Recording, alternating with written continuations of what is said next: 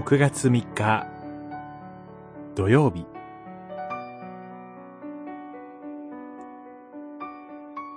嘆きは感謝の祈りへ。詩編13編。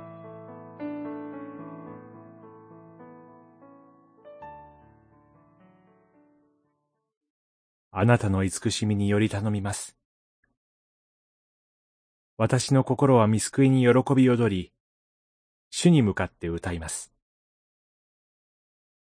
主は私に報いてくださったと。十三編、六節。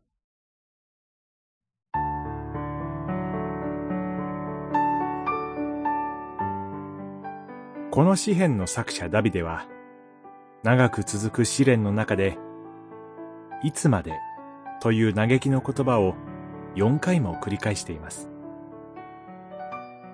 私たちの人生にも、どこまで行ったら抜け出ることができるのか、長いトンネルの中にいるような日々を過ごす時があります。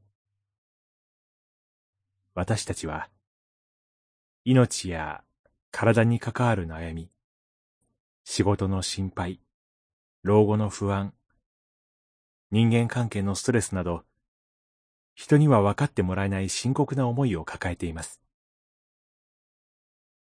新型コロナが生活に及ぼす影響や、一日も早く終わってほしい戦争も、見通しが定かではありません。心を騒がせる不安な問題が、次々に起こってきます。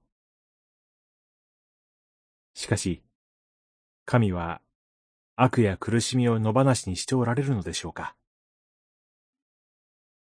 私たちのために行動を起こすことをためらっておられるのでしょうかそうではありません。神は最善の時に最もふさわしい仕方で働かれるお方なのです。嘆きに始まるこの詩篇は、主への感謝と喜びで結ばれています。